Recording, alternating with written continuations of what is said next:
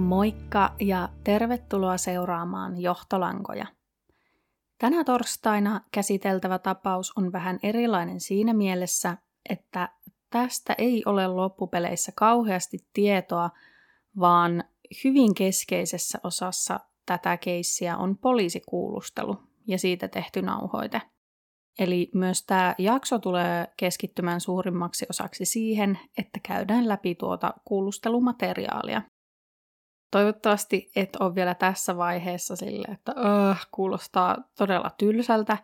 Nimittäin tämä Ryan Wallerin ja Heather Kwanin tapaus on oikeasti yksi erikoisimmista, mihin mä olen vuosien true crime-tapausten tutkiskeluni aikana törmännyt ja mielestäni ehdottomasti kuulemisen arvoinen. Tämä tarina on kuitenkin myös erittäin surullinen ja järkyttäväkin. Mulla ei ole antaa tälle mitään varsinaista täsmällistä sisältövaroitusta, koska tämä tapahtuman surullisuuden ja järkyttävyyden aiheuttaa enemmänkin tässä kerrottavat ihmiskohtalot, mutta kyllä tähän sisältyy myös kuvaus henkirikoksesta ja väkivallasta sekä sen aiheuttamista vammoista.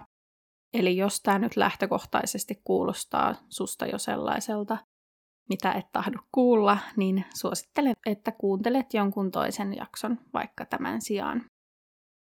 Sekin oli itse asiassa tämän keissin kohdalla mun mielestä vähän erikoista, että mä kuulin tästä ekan kerran vasta muutamia kuukausia sitten, vaikka tämä on tapahtunut jo vuonna 2006.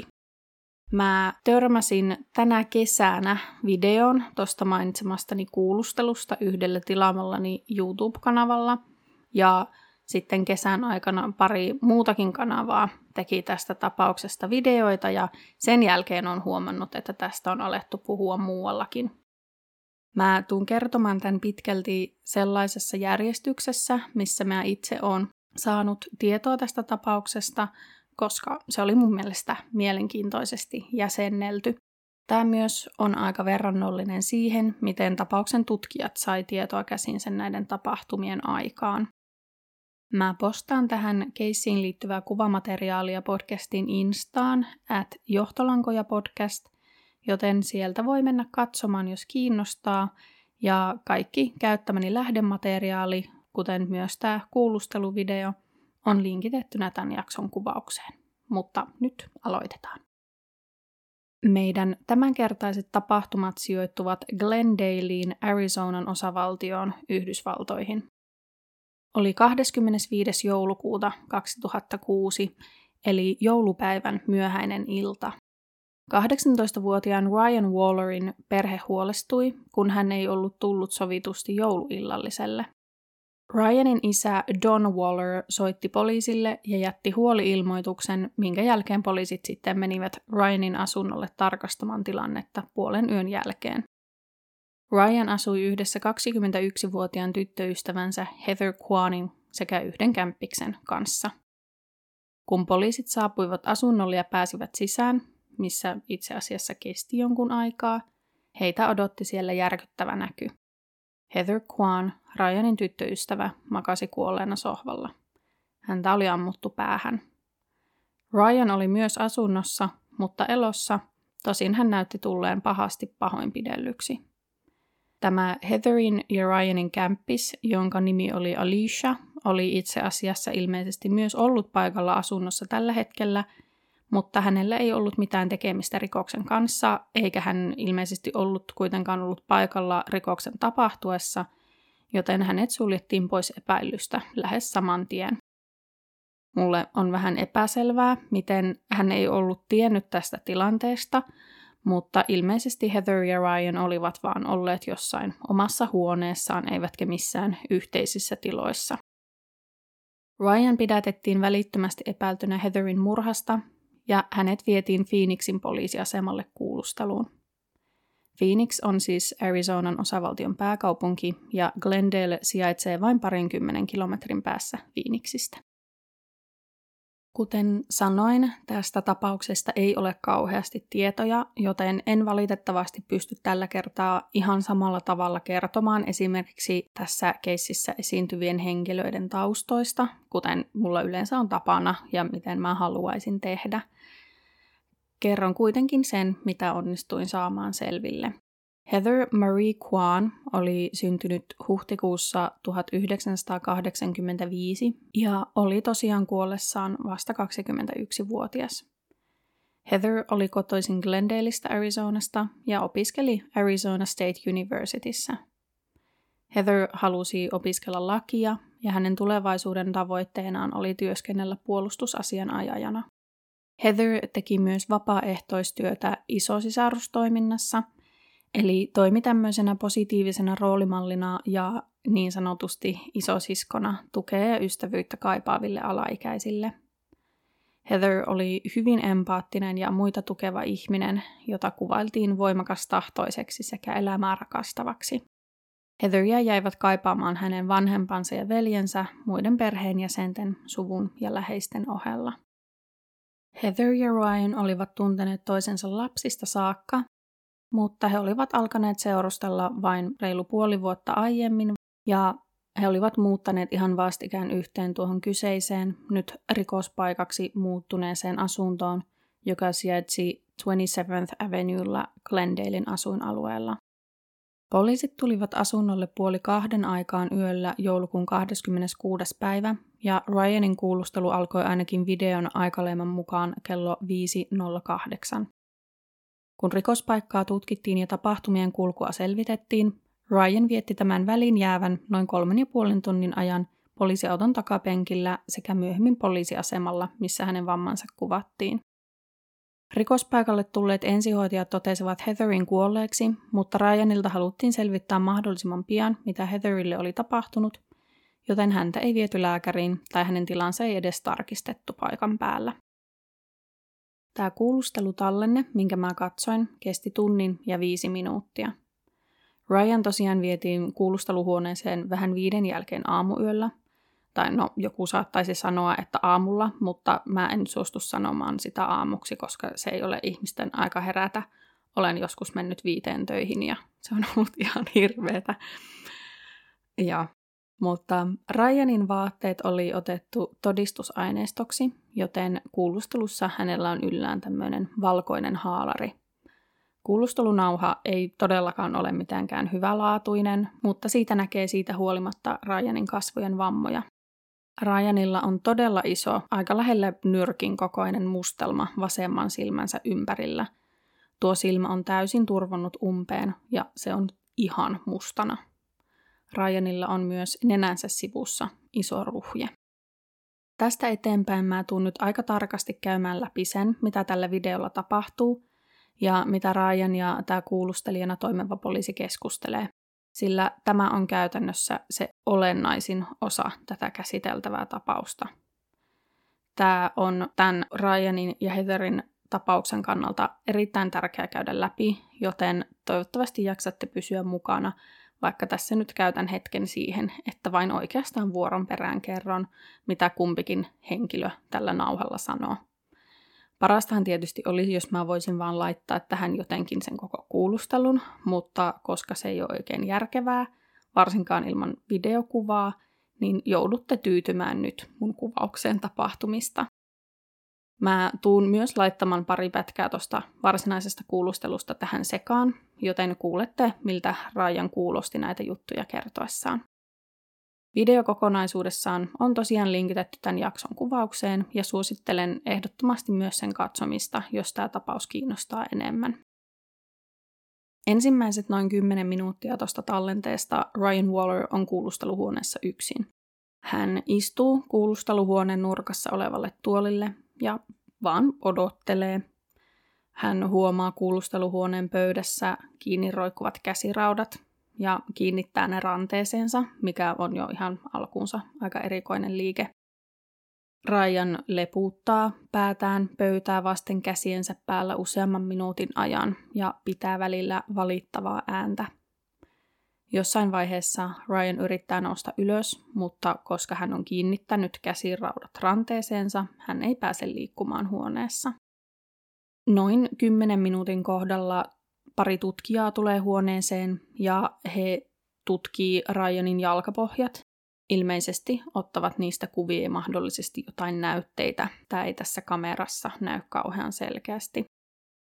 Ryan ei puhu paljoakaan, mutta nostaa jalat pöydälle tutkijoiden pyynnöstä tätä tutkimista varten.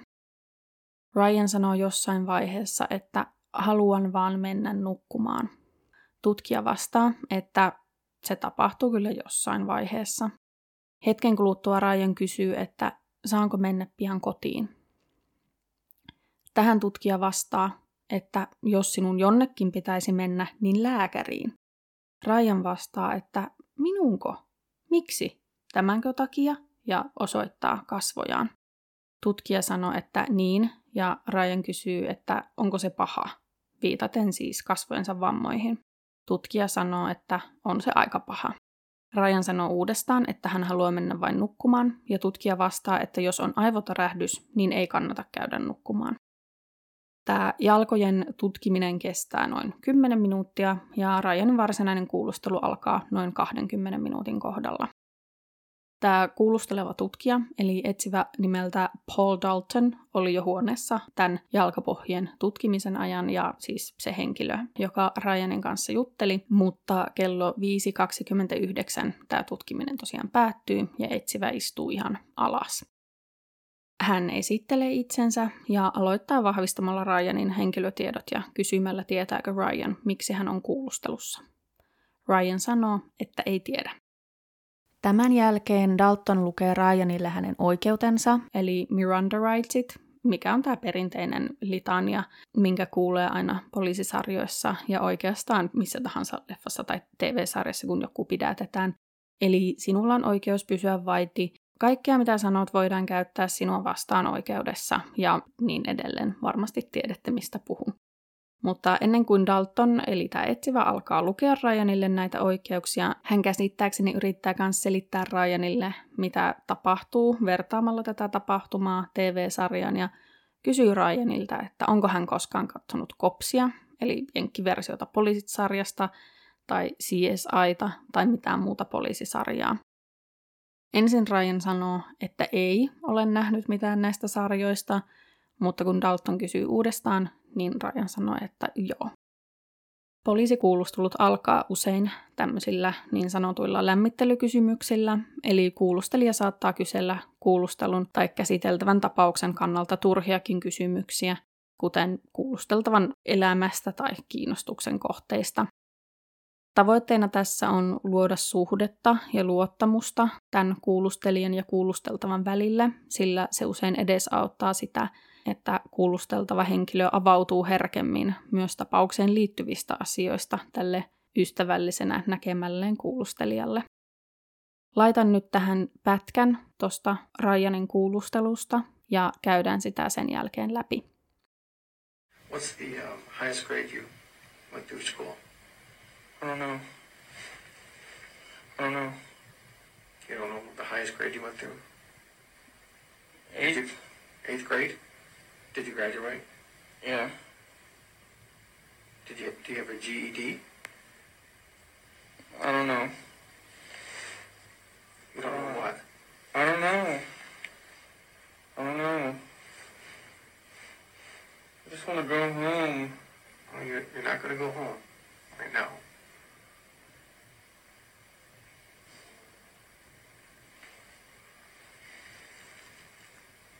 Four. What's the highest grade that you completed? B? No. Not, not grade as in letter grade. I'm asking, did you graduate high school? No. And the highest you went was eighth grade? Mm.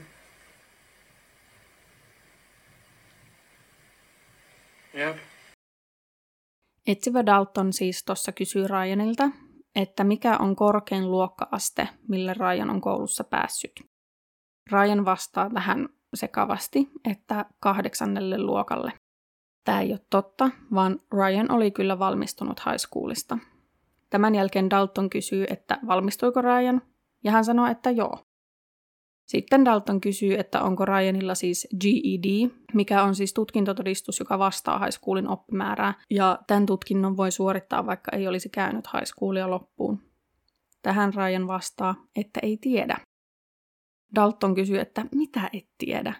Ja Ryan sanoo, en tiedä, en tiedä, haluan vaan mennä kotiin. Sitten hän on hetken hiljaa ja kysyy, mitä?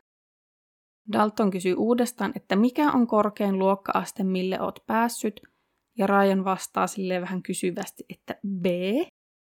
Ja tämä ei nyt suomeksi käännettynä saman tien aukea, ehkä niin kuin englanniksi, mutta siis Jenkeissähän arvosanoja saadaan asteikolla A-F, siinä missä meillä saadaan kympistä neloseen. Ja sama sana, eli grade, voi viitata sekä arvosanaan että luokka-asteeseen. Eli nyt Ryan vastaa kysymykseen, että mikä on korkein arvosana, minkä hän on saanut, vaikka kontekstista on ihan selvää, että Dalton kysyy, että mille luokalle Ryan on päässyt. What's the highest grade that you completed? Ryan siis vaikuttaa joko aika sekavalta tai sitten yrittää välttää vastaamista sanomalla en tiedä jopa kaikkein yksinkertaisimpiin kysymyksiin. Tämä varmasti hämmentää tätä etsivää hyvin paljon. En tiedä, voiko olla niin, että tälle ääneen kuvailtuna tämä Ryanin käytös ja puheet kuulostaisi huvittavalta, joten haluan varmuuden vuoksi täsmentää, että kun sitä videota katsoo, niin se käytös ei ole huvittavaa, vaan todella huolestuttavaa. Dalton siirtyy aika nopeasti tämän jälkeen kyselemään ihan tapaukseen liittyviä kysymyksiä. Varmaan koska hän kokee, että on parempi siirtyä suoraan asiaan, kun Ryanista ei oikein meinaa saada mitään irti. Hän kysyy, onko Ryanilla tyttöystävää, ja Ryan vastaa, mm, mm-mm. Tästä Dalton olettaa, että Ryan vastaa ei. Sitten hän kysyy, että tunnetko Heatherin? Ryan mumisee vähän silleen myöntyvämmin, että mhm. Dalton kysyy, että mikä Heatherin sukunimi on. Ryan sanoo, että sekö, joka asuu siellä nyt? Dalton sanoo, että en tiedä, että mikä on Heatherin sukunimi. Ryan sanoo, en tiedä mitä nimeä hän yrittää käyttää sukunimenään, ja mumisee jotain lempinimestä, en ihan saa selvää mitä, mutta sen jälkeen hän sanoo, että Heatherin sukunimi on Kaimen. Dalton sitten pyytää tavaamaan tämän nimen ja Ryan sanoo, että ei tiedä miten se tavataan. Sitten Dalton kysyy, että kuinka vanha Heather on ja Ryan sanoo, että 16 tai 17. Ja kuten tässä vaiheessa jo tiedätte, nämä Ryanin sanomat asiat ei ole totta. Heatherin sukunimi oli Kwan ja hän oli 21-vuotias. Etsivä Dalton myös uskoakseni tietää nämä asiat, kuten myös sen, että Heather oli Ryanin tyttöystävä. Dalton kyselee lisää Heatheristä, kuten mistä Ryan ja Heather tuntevat toisensa, ja Ryan jatkaa epämääräistä vastailua. Homma toimii käytännössä niin, että Dalton sanoo jonkun oletuksen ja Ryan sitten mumisee siihen kyllä tai ei. Sellaisilla avoimilla kysymyksillä Ryanista ei saa oikein mitään ulos. Sitten Dalton kysyy, että mitä Ryanin kasvoille on tapahtunut. Ryan sanoo taas, että en tiedä, mutta Dalton toteaa, että Ryan oli hetkeä aiemmin kertonut muille poliiseille, että häntä oli kuulemma lyöty kasvoihin. Dalton kysyy, että kuka Ryania oikein löi, ja Ryan sanoo, että se taisi olla Heather, ja että se oli varmaan vahinko, mutta hän ei muista. Dalton kysyy, että mikä oli vahinko, jolloin Ryan vastaa, Heatherin sukunimi? Eli hän palaa tähän aiempaan aiheeseen, mistä he puhuivat, ihan kun he edelleen puhuisivat Heatherin nimestä. No, Dalton edelleen jatkaa tätä vastausten nyhtämistä Ryanilta. Ryan kertoo, että Heather olisi lyönyt häntä silmään ja että heillä ei oikeastaan ollut mitään riitaa ennen tätä. Dalton kysyy, että mitä oikein sitten tapahtui, että Heather olisi häntä lyönyt sillä tavalla, ja Ryan vastaa, hän vaan löi minua vahingossa, hän antoi Kristiinalle pään. Ja tutkija on tietenkin, että mitä? Ja Ryan sanoo turhautuneesti, että hän auttoi Kristiinaa laittamaan hiuksiaan tai jotain, en tiedä. Ja kun Dalton kysyy, että kuka tämä Kristiina on, Ryan sanoo, että Kristiina oli se, joka oli sohvalla, vaikka Heather oli se, joka löydettiin kuolleena sohvalta. Ryan ei kuitenkaan tämän jälkeen enää osaa vastata oikein mihinkään kysymykseen, mitä Dalton kysyy tästä Kristiinasta, ja vastailee vaan, että en tiedä, en tiedä, mikä siis on hyvin toistuva fraasi tässä kuulustelussa, kuten varmaan olette huomanneetkin. Toinen, mitä Ryan toistelee, on se, että hän haluaa mennä nukkumaan. En ole itse asiassa varma, onko koko Kristiinaa olemassakaan, mutta sen ainakin osaan sanoa, että hän ei liity tähän tapaukseen millään tavalla. Dalton kyselee edelleen kaikkea, mutta suurimmaksi osaksi Ryan vaan vastaa, että ei tiedä tai mumisee jotain. Jossain vaiheessa Dalton varmistaa, mitä Ryan sanoi aiemmin, eli että Christina oli se, joka oli sohvalla. Tähän Ryan sanoi, että ei, Heather oli sohvalla. Dalton alkaa selkeästi turhautua ihan todella ja sanoo Ryanille, että hänen puheensa eivät ihan täsmää. Ryan toistelee, että hän ei tiedä, ja Dalton toteaa, että ehkä Ryan ei vaan halua kertoa totuutta. Ryan sanoo jälleen, että haluaa vain mennä nukkumaan, ja Dalton vastaa, että se ei nyt ole mahdollista. Hän kyselee Ryanilta tämän asunnosta, kuten kuka sen omistaa, kun Ryan yhtäkkiä kysyy, että miten niin, että mitä oikein on tapahtunut. Dalton sanoi, että en minä tiedä, sinä olet täällä ihan naama piestynä, että kerro sinä mitä tapahtui. Ryan sanoo, että ei tiedä ja että haluaa mennä nukkumaan. Jossain vaiheessa Dalton kysyy miehestä nimeltä Eric, joka on oletettavasti Ryanin ystävä, tai ihan mulle selvinnyt, ja Ryan sanoo, että Heather on Ericin tyttöystävä. Sitten Dalton kysyy tätä uudestaan, ja Ryan sanoo, että Heather on hänen tyttöystävänsä. Dalton kyselee Ryanilta myös Aliciasta, joka siis asui samassa asunnossa Heatherin ja Ryanin kanssa, ja Ryan muuttaa taas tarinaansa ja sanoo, että se oli Alicia, joka häntä löi. Dalton on tässä vaiheessa jo tosi turhautunut, kun kuulustelu ei etene mihinkään. Käytännössä kaikki vastaukset, mitkä hän on onnistunut saamaan selvittääkseen tätä tapausta, on muuttuneet useampaan kertaan, ja hän selkeästi ajattelee, että Ryan vaan haluaa jotenkin pelata aikaa tai esittää tyhmää. Dalton yrittää saada Ryania jotenkin vakavoitumaan ja sanoo, että Ryan, olohuoneessasi on kuollut tyttö. Ryan kysyy ihmeissään, että onko hän kuollut? Heatherkö? Sohvalla ollut tyttökö on kuollut? Ja nyt tarkkana. Ryan sanoo, että pari ihmistä, Richie ja hänen isänsä, tulivat asuntoon ja ampuivat Heatheria ja Ryania. Ja jos nyt ihmettelet, että keitä kummia on Richie ja hänen isänsä, niin ei hätää. Heitä ei ole vielä mainittu, vaan asia selviää kyllä. Luonnollisesti Dalton toki tarttuu tähän asiaan, koska Ryanin tarina on tehnyt ihan täyskäännöksen jälleen kerran ja menee varmasti etsivän mielestä jo ihan naurettavaksi.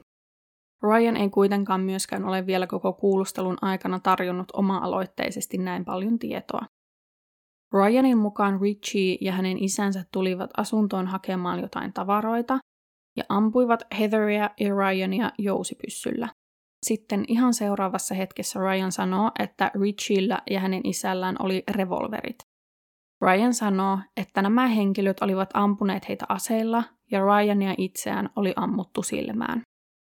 Dalton kuulustelee Ryania tästä tarinasta ja koittaa vahvistaa sen yksityiskohtia, mutta suurimpaan osaan Daltonin kysymyksistä Ryan ei kuitenkaan edelleenkään osaa vastata kunnolla, eli niin, että vastaukset kävisivät järkeen, olisivat johdonmukaisia ja että ne tyydyttäisivät Daltonia. Ryan ei myöskään osaa kertoa, keitä Richie ja hänen isänsä ovat, mutta kun Dalton häntä tenttaa tästä asiasta, niin hän osaa sanoa kuitenkin sen verran, että Richie on asunut aiemmin Ryanin asunnossa. Enimmäkseen Ryan vaan sanoo edelleen, että ei tiedä, ei todellakaan tiedä ja että haluaa vaan mennä nukkumaan. You're, you're all over the board here, number one. You're saying bows and arrows, you're saying revolvers, and you're saying some other thing, and they, you're saying they shot you in the eye. Okay? They shot you with a revolver in your eye. Yes. And that's Is it? it a BB gun? No, it was a real gun, man. It was just a If they revolver. shot you in the eye with a revolver, you wouldn't be talking to me right now. How do you know? Was most likely you'd be dead. That's what I thought too, man. I really don't know. Okay? I really don't know, and I just want to go back to sleep and try to go back to bed. You're not going back to bed. Okay? Dalton sanoo, että ei usko mitä Ryan kertoo, koska hän puhuu ihan täysin ristiin rastiin kaikesta, minkä lisäksi Ryan vielä sanoi, että häntä on ammuttu kasvoihin. Tästä Dalton sanoo, että Ryan ei istuisi huoneessa juttelemassa, jos häntä olisi ammuttu kasvoihin, vaan että hän olisi kuollut. Dalton saa Ryanin kertomaan kuitenkin vähän lisää, kuten että Ryan olisi päästänyt Richien ja hänen isänsä asuntoon, Samaan aikaan Ryan sanoo, että hän ei tiennyt, keitä nämä ihmiset olivat. Ryanin mukaan Richie ja hänen isänsä olivat ampuneet Heatheria ja sitten häntä, mutta hän ei ollut soittanut hätänumeron, koska Heather oli nukkumassa ja että hän itsekin halusi vain nukkua ja oli mennyt sitten takaisin nukkumaan. Dalton tietenkin pyörittelee päätään tälle asialle ja kyselee jälleen Aliciasta, joka oli tämä kämppis. Seuraavaksi Ryan yhdistää Alician tähän tapaukseen sanomalla, että Richien isän tytär on Alicia, eli melko monimutkaisesti ilmaisee sen, että Richie ja Alicia olisivat sisaruksia ja heidän isänsä olisi sitten ammuskellut asunnossa. Dalton on tässä kuulustelun aikana tehnyt sitä, että kysyy paljon samoja kysymyksiä vähän eri tavalla ja myös toistaa Ryanille takaisin asioita, joita Ryan sanoo. Varmaan osittain varmistaakseen, että on ymmärtänyt, ja osittain siksi, että Ryanin puheet kuulostavat niin uskomattomilta ja suoranaisilta valheilta, hätäisesti keksityiltä sellaisilta. Dalton kysyy jälleen, ehkä kolmatta tai neljättä kertaa, että mitä edellisenä iltana on oikein tapahtunut, ja nyt Ryan sanoo, että Heatherin isä tuli ammuskelemaan asuntoon. Paul Dalton on koko ajan näyttänyt siltä, ettei usko sanaakaan siitä, mitä Ryan sanoo, mutta tässä vaiheessa hän selkeästi turhautuu niin paljon, että hän oikein heilauttaa kätensä ilmaan turhautumisesta. Daltonilla oli varmasti selkeä ajatus siitä, mitä oli tapahtunut. Hän varmasti ajatteli, että Heatherin ja Ryanin välille oli tullut jotain riitaa, ja Ryan oli ampunut Heatherin. Ehkä tätä oli edeltänyt myös jonkinlainen fyysinen kamppailu, tai että Heather oli puolustanut itseään niin, että Ryan oli saanut tämän ison mustan silmän. Dalton myös selkeästi ajatteli, että Ryan joko vältteli vastailemasta kysymyksiin tai oli esimerkiksi hyvin päihtynyt. Hän vain välillä tuijottaa Ryania käsiposkella ja on hiljaa ja odottaa, että Ryan sanoisi jotain. Ryan tuntuu kuulustelussa vastaavan vähän siihen tyyliin, minkä näkee itselleen helpoimmaksi, mielellään mahdollisimman lyhyesti tai pelkillä äännähdyksillä. Vähän tulee myös sellainen tunne, että hän vastaa siten, kun ajattelee Daltonin haluavan hänen vastaavan. Nyt aletaan lähestyä tämän kuulustelun loppua, ja tämä tarina käydään jälleen uudestaan läpi, mutta nyt viimeisen kerran. Dalton toistaa kaiken, mitä Ryan on sanonut, eli että Heatherin isä tuli asuntoon Heatherin veljen kanssa, ja he ampuivat Heatherin ja sen jälkeen Ryania silmään ja lähtivät, ja että Ryan kävi tämän jälkeen nukkumaan soittamatta hätänumeroon. Ryan sanoo, että joo, jotain sellaista, mutta en tiedä, en todellakaan tiedä, haluan vain mennä nukkumaan. Tässä vaiheessa Dalton vihdoin menee lähemmäs Ryania ja tarkistaa hänen kasvonsa. Hän ottaa Ryania päästä hyvin kevyesti kiinni, ihan vaan katsoakseen Ryanin kasvoja tietystä kulmasta, ja Ryan sanoo heti, että au, mun päähän sattuu. Dalton katsoo hetken Ryania ja sen jälkeen poistuu huoneesta. Ryan makaa tämän aikaa pääpöytää vasten ja päästää välillä pieniä valittavia ääniä. Menee ehkä kolme minuuttia, kunnes Dalton tulee takaisin ja sanoo Ryanille, että palokunta on paikalla ja tulee tarkastamaan Ryanin ja hänen pitää ehkä lähteä sairaalaan. Ryan kysyy, että sairaalaan? Miksi? Ja Dalton vastaa, että nyt on ehkä ihan hyvä tarkistaa, että onko kaikki kunnossa. Tässä vaiheessa Daltonin asenne on tehnyt aika lailla täyskäännöksen ja hän kyselee selkeästi kiinnostuneemmin tästä ammuskelusta ja siihen liittyneistä henkilöistä. Sitten Dalton käy hakemassa nämä pelastajat, jotka siis toimii ilmeisesti ensihoitajina huoneeseen, ja ihan ensimmäisenä, kun he tulevat sisään, voi kuulla Daltonin sanovan heille, että ette muuten tule uskomaan tätä. Dalton näyttää tälle hoitohenkilökunnalle, että arvelee, että Ryania oltaisi voitu ampua niin, että luoti on mennyt sisään nenän sivusta, tullut toiselta puolta nenää läpi ja mennyt sen jälkeen Ryanin silmään. Dalton sanoo, että Ryan myös käyttäytyy niin kuin hänellä olisi vakava päävamma. Tämä pätkä on jotenkin todella ironinen, kun on nähnyt koko videon. Ryan on käyttäytynyt alusta asti todella sekavasti ja myös sanonut usean otteeseen, että hän on ammuttu, mutta nyt sitten Dalton käyttäytyy tässä vaiheessa niin kuin hän olisi itse koko asian keksinyt ihan oma-aloitteisesti. Nämä hoitajat sitten kyselee vähän kysymyksiä Ryanilta, mittaa häneltä verenpaineen, tämä hänen itsensä kiinnittämä käsirauta irrotetaan ja hänelle sanotaan, että nyt lähdetään – Ryan kysyy, että minne, ja nämä miehet vastaa, että sairaalaan sinua on ammuttu kasvoihin. Ryan sanoo, että a, en tiennytkään. Pöydällä on koko tämän kuulustelun ajan ollut tyhjännäköinen A4-kokoinen paperiarkki, ja Ryan ottaa tämän paperin mukaansa ennen kuin kävelee hyvin hitaasti huoneesta ulos.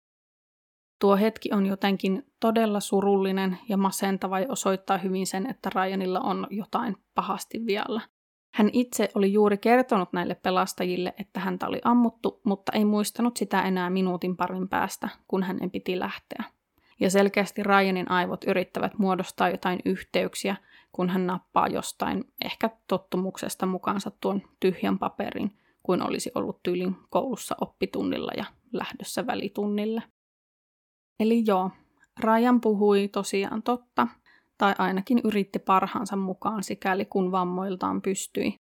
Ryania oli todella ammuttu kasvoihin ja hän istui luotipäässään tuossa kuulustelussa ja oli sitä ennen kävellyt, puhunut, ollut vain useita tunteja ja kukaan ei ollut huomannut mitään. Ei siis ole mikään ihme, että Ryan puhui sekavia. Enemmän tässä on ihme se, että hän ylipäätään puhui.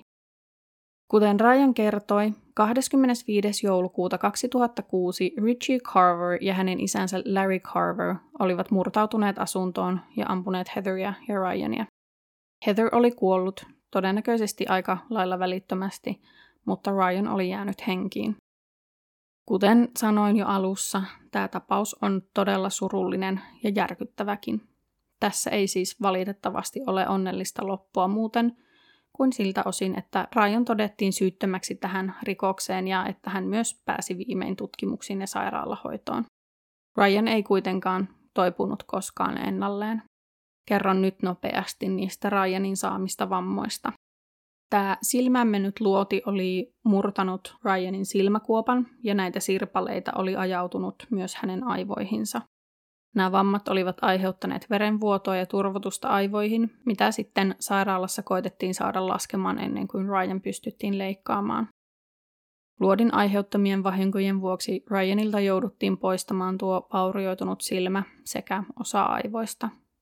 Ryan vietti sairaalassa yli kuukauden ja myös tämän jälkeen Ryan kärsi toistuvista vakavista kohtauksista, jotka olivat tästä aivovammasta johtuvia komplikaatioita. Ihan todella kamalaa.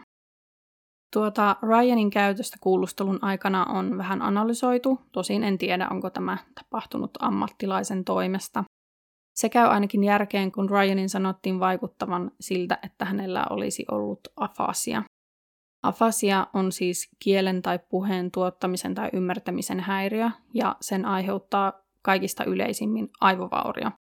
Ja nimenomaan aivovaurio vasemmalla aivopuoliskolla, ja se on se puoli, jossa tämä Ryanin vamma oli.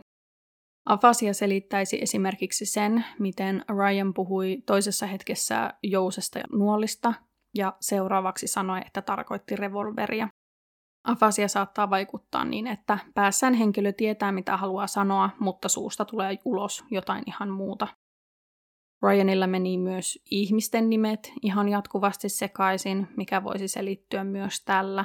Tosin tuntuu, että kuulustelun alussa Ryan oli vaan ihan sekaisin eikä ymmärtänyt mitä tapahtuu, mutta sitten jotain klikkasi ja hänen aivonsa kykenivät vähän edes muistamaan näitä aiempia tapahtumia, kuten tämän itse ammuskelun.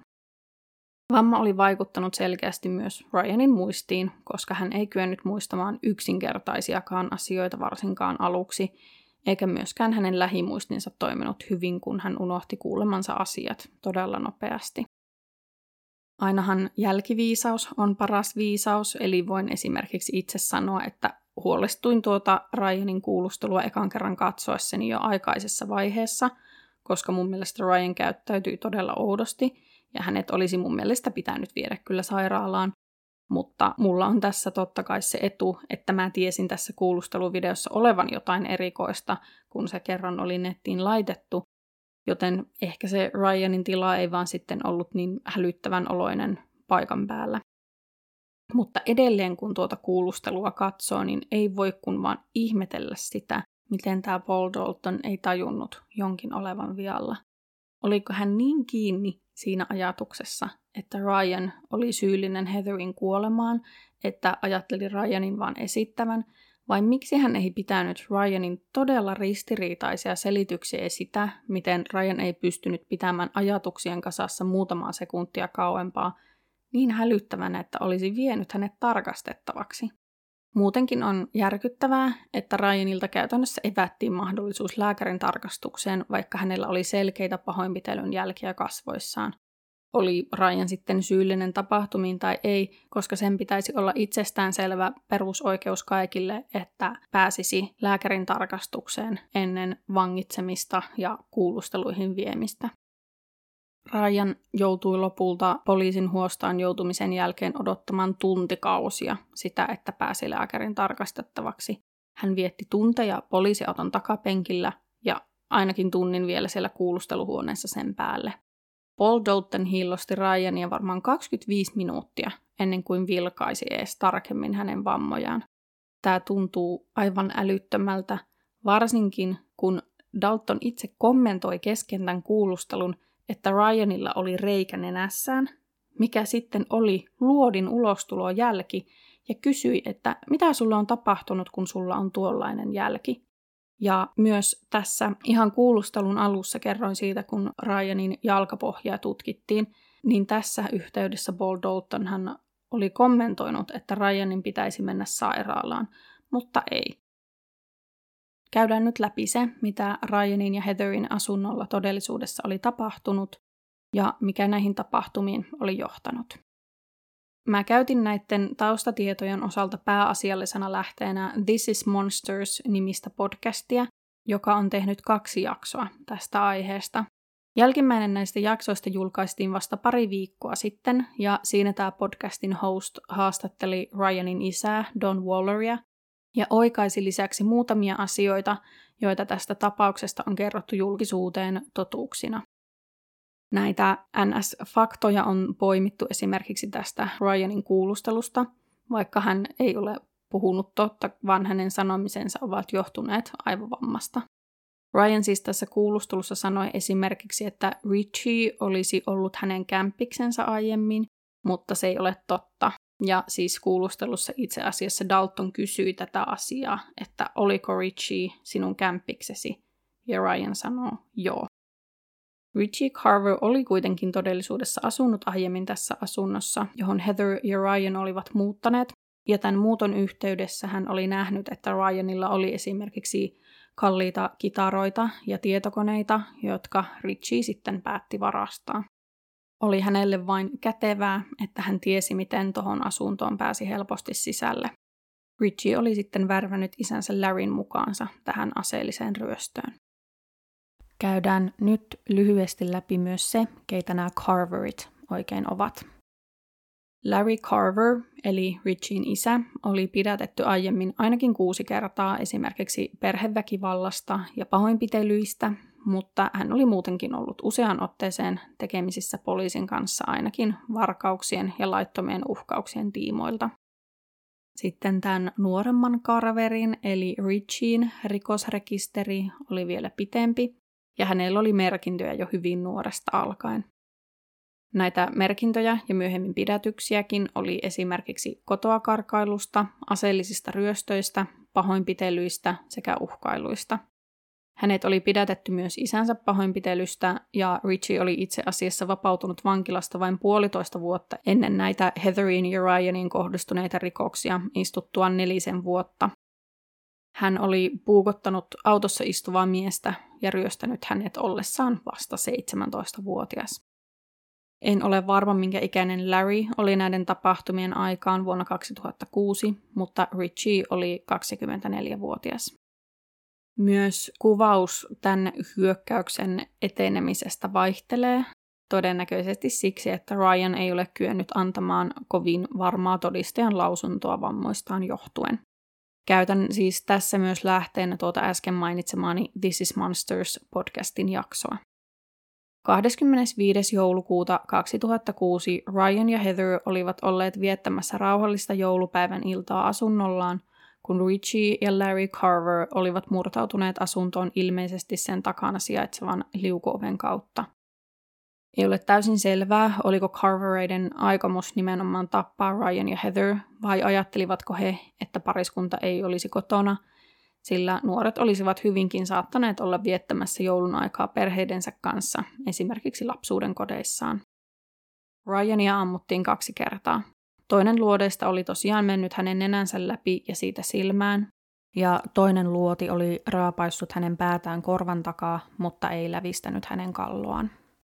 Myös Heatheria ammuttiin kaksi kertaa päähän hänen maatessaan sohvalla. Tämän jälkeen Carvert olivat varastaneet asunnosta kaikenlaista tavaraa, esimerkiksi elektroniikkaa, mutta Ryan ei päävammansa vuoksi kyennyt varmasti muistamaan, mitä puuttui, eikä näitä tavaroita koskaan saatu takaisin. Carvereita ei kuitenkaan pidätetty vielä aikoihin sen jälkeen, kun Ryan oli antanut tämän todistajan lausuntonsa. Vasta kun Ryan oli päässyt sairaalasta, eli joskus yli kuukausi tämän hyökkäyksen jälkeen, häntä tultiin kuulemaan uudelleen. Tosin ei tämän etsivä Daltonin toimesta. Ja tämän jälkeen Richie Carver vihdoin saatiin pidätettyä. Larry Carverin syyllisyydestä tai osallisuudesta ei ilmeisesti ollut kummoisia todisteita, sillä häntä ei saatu pidätettyä ennen kuin hänen vaimonsa ja Richien äiti tuli ilmi antamaan miehensä poliisilaitokselle tämän osallisuudesta rikokseen.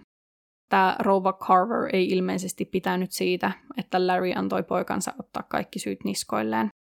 Vuoden 2008 kesäkuussa Richie tuomittiin Heather Kwanin murhasta sekä Ryan Wallerin murhan yrityksestä elinkautiseen vankeusrangaistukseen ilman mahdollisuutta ehdonalaiseen, mutta samaan aikaan Larry pääsi vapaaksi sillä hänen vaimonsa kieltäytyi todistamasta oikeudessa vedoten lakiin, jonka mukaan aviopuolison ei tarvitse todistaa oikeudenkäynnissä puolisoaan vastaan, eikä muuta todistusaineistoa sitten ollut tarpeeksi. Heatherin vanhemmat auttoivat ajamaan läpi tällaisen Heather's Lawksi nimetyn lakialoitteen, jonka mukaan aviopuolison tulee todistaa puolisoon vastaan, jos hän on ensin itse vapaaehtoisesti antanut tietoja poliisille kyseiseen rikokseen liittyen – ja jos kyseessä on vakava rikos. Näin myös Larry Carver tuomittiin elinkautiseen vankeusrangaistukseen ilman mahdollisuutta ehdonalaiseen vuonna 2012. Ryan Wallerin perhe haastoi Phoenixin poliisilaitoksen oikeuteen Ryanin kohtelun ja hänen oikeuksiensa sekä hoitonsa laiminlyönnistä. Tässä Ryanin tapauksessa oli aivan alusta asti tosi kummallisia viivytyksiä. Don Waller kertoi haastattelussa, kuinka poliisin oli täytynyt hankkia etsintälupa mennäkseen sisään Ryanin ja Heatherin asuntoon, vaikka he olivat nähneet ikkunan läpi, että sisällä asunnossa näytti olevan liikkumaton ruumis. Tämä on suorastaan ennen kuulumatonta, sillä poliiseilla on oikeus mennä asuntoon sisään, jos he kokevat, että sisällä on henkilö hengenvaarassa. Saatuaan etsintäluvan poliisit olivat vielä soittaneet lukkosepän tiirikoimaan ovea, eivätkä vaan olleet menneet sisälle esimerkiksi murtamalla ovea, vaikka sisällä näytti edelleen olevan täysin liikkumaton henkilö. Wallerin perhe on siis sitä mieltä, että kaikki nämä viivästykset sekä ennen Ryanin löytymistä että sen jälkeen ovat voineet vaikuttaa kriittisesti Ryanin tilaan, mutta Phoenixin poliisilaitos ei ole ollut samaa mieltä. Tässä This is Monsters podcastissa myös paljastui, että Phoenixin poliisi on väittänyt, että Heatheria ja Ryania olisi ammuttu jo 23. joulukuuta, eli kaksi päivää ennen kuin poliisit menivät asuntoon, ja että Ryan olisi siis koko tuon ajan ollut asunnossaan yksin kuolleen Heatherin kanssa.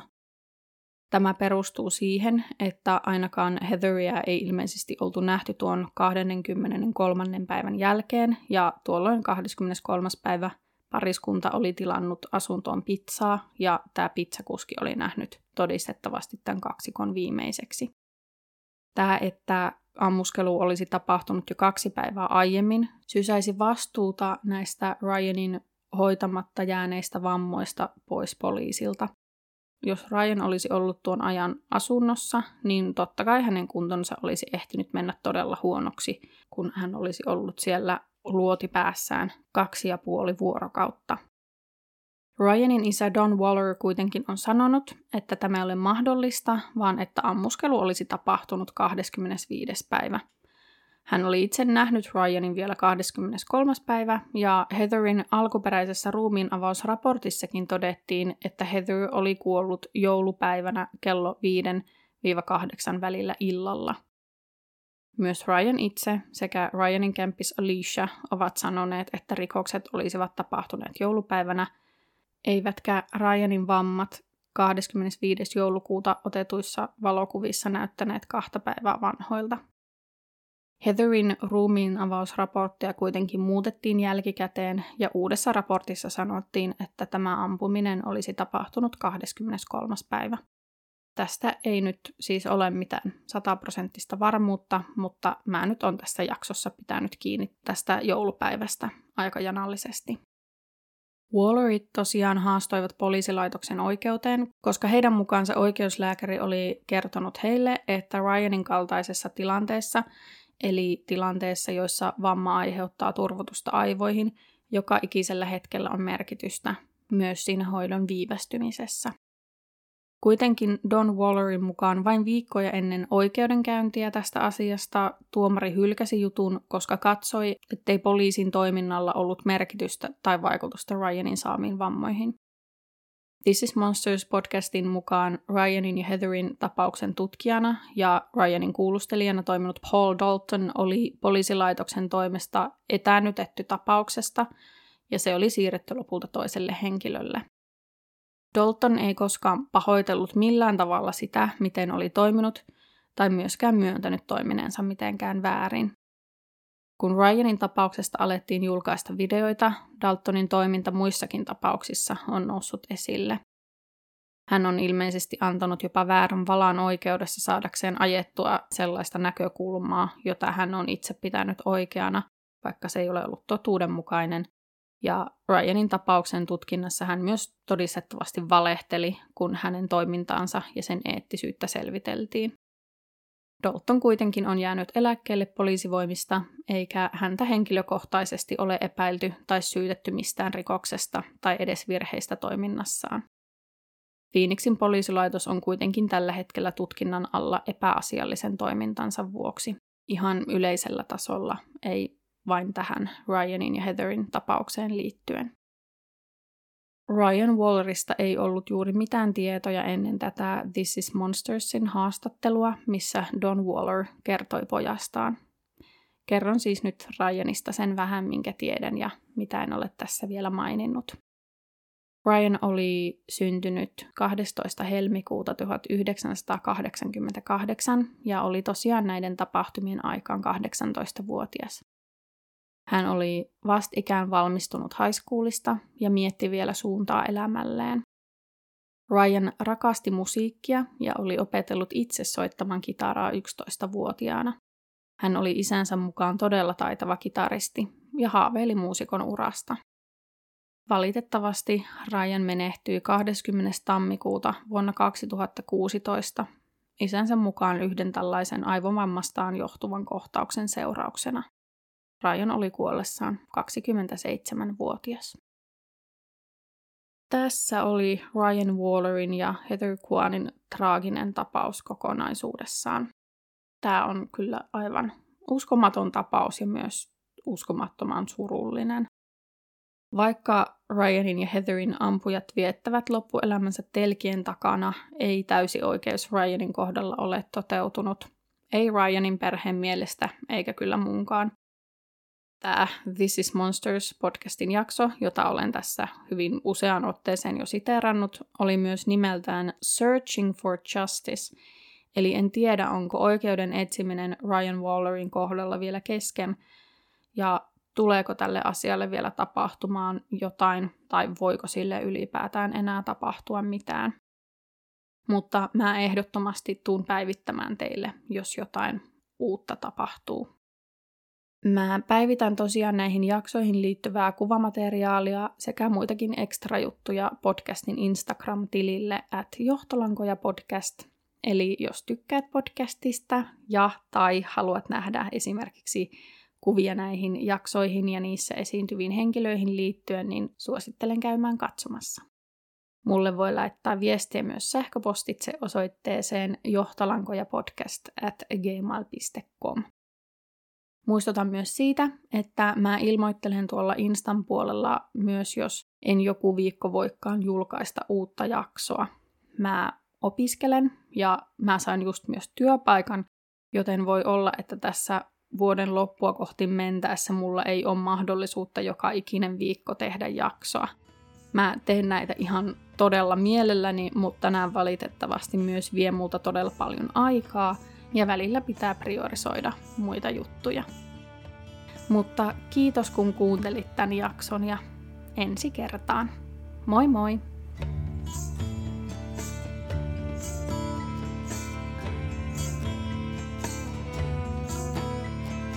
Under a darkened moon, she captures me. She has a right. soon.